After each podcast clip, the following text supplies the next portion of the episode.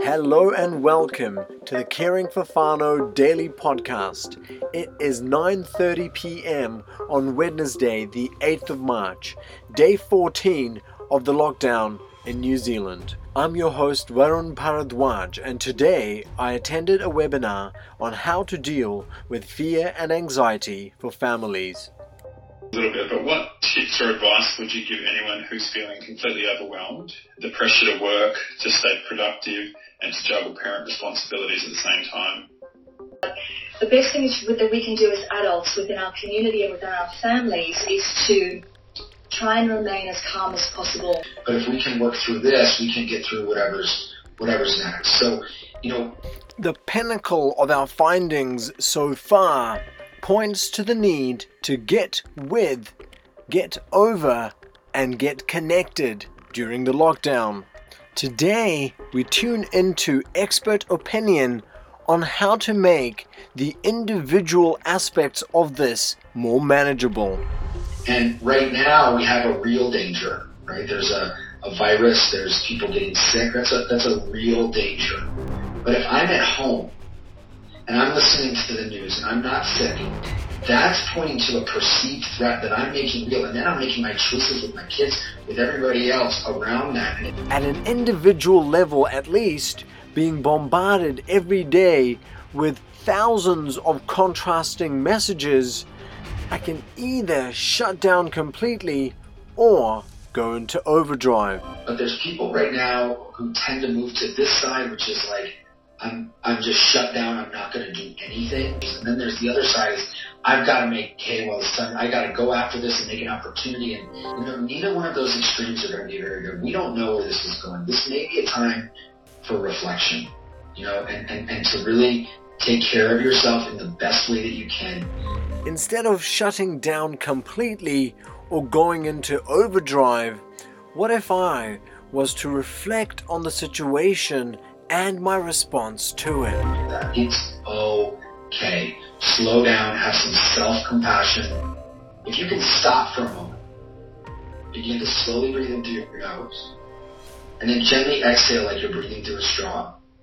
That sends another signal to your brain that says, you know what, I'm actually safe right now. There's not imminent danger. If you want to change your mind, first change your breath.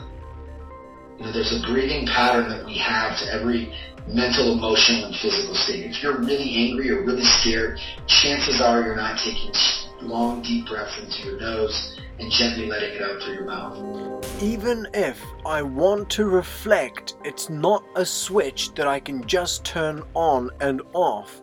And I guess by breathing differently, I'm engaging those mechanisms in my own body and mind to be able to think more deeply and soundly about what is going on. And then that'll start to help with some of the overwhelm. But don't try to get rid of the overwhelm. Be present to it.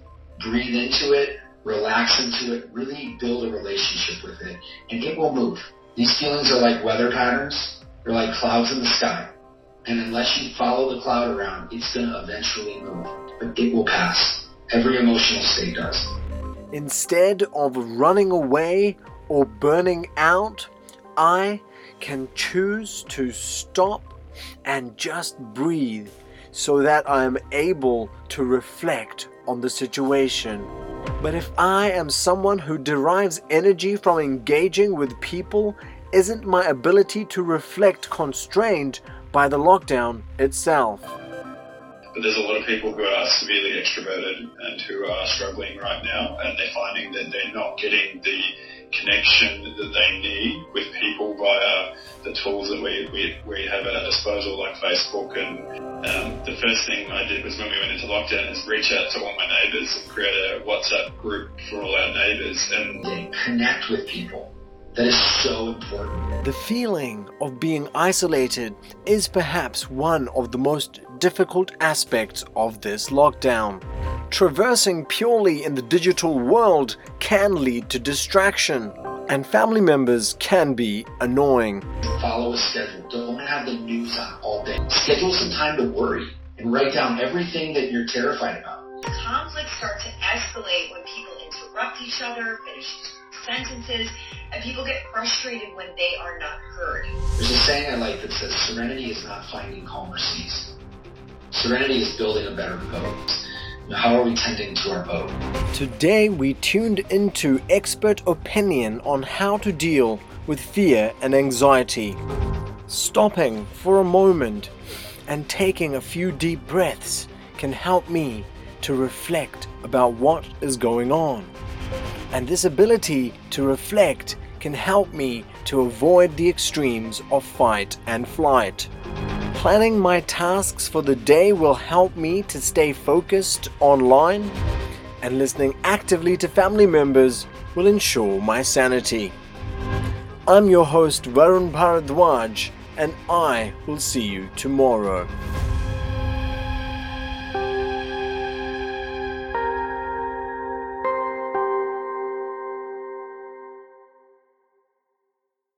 This podcast was brought to you by Caring for Whānau.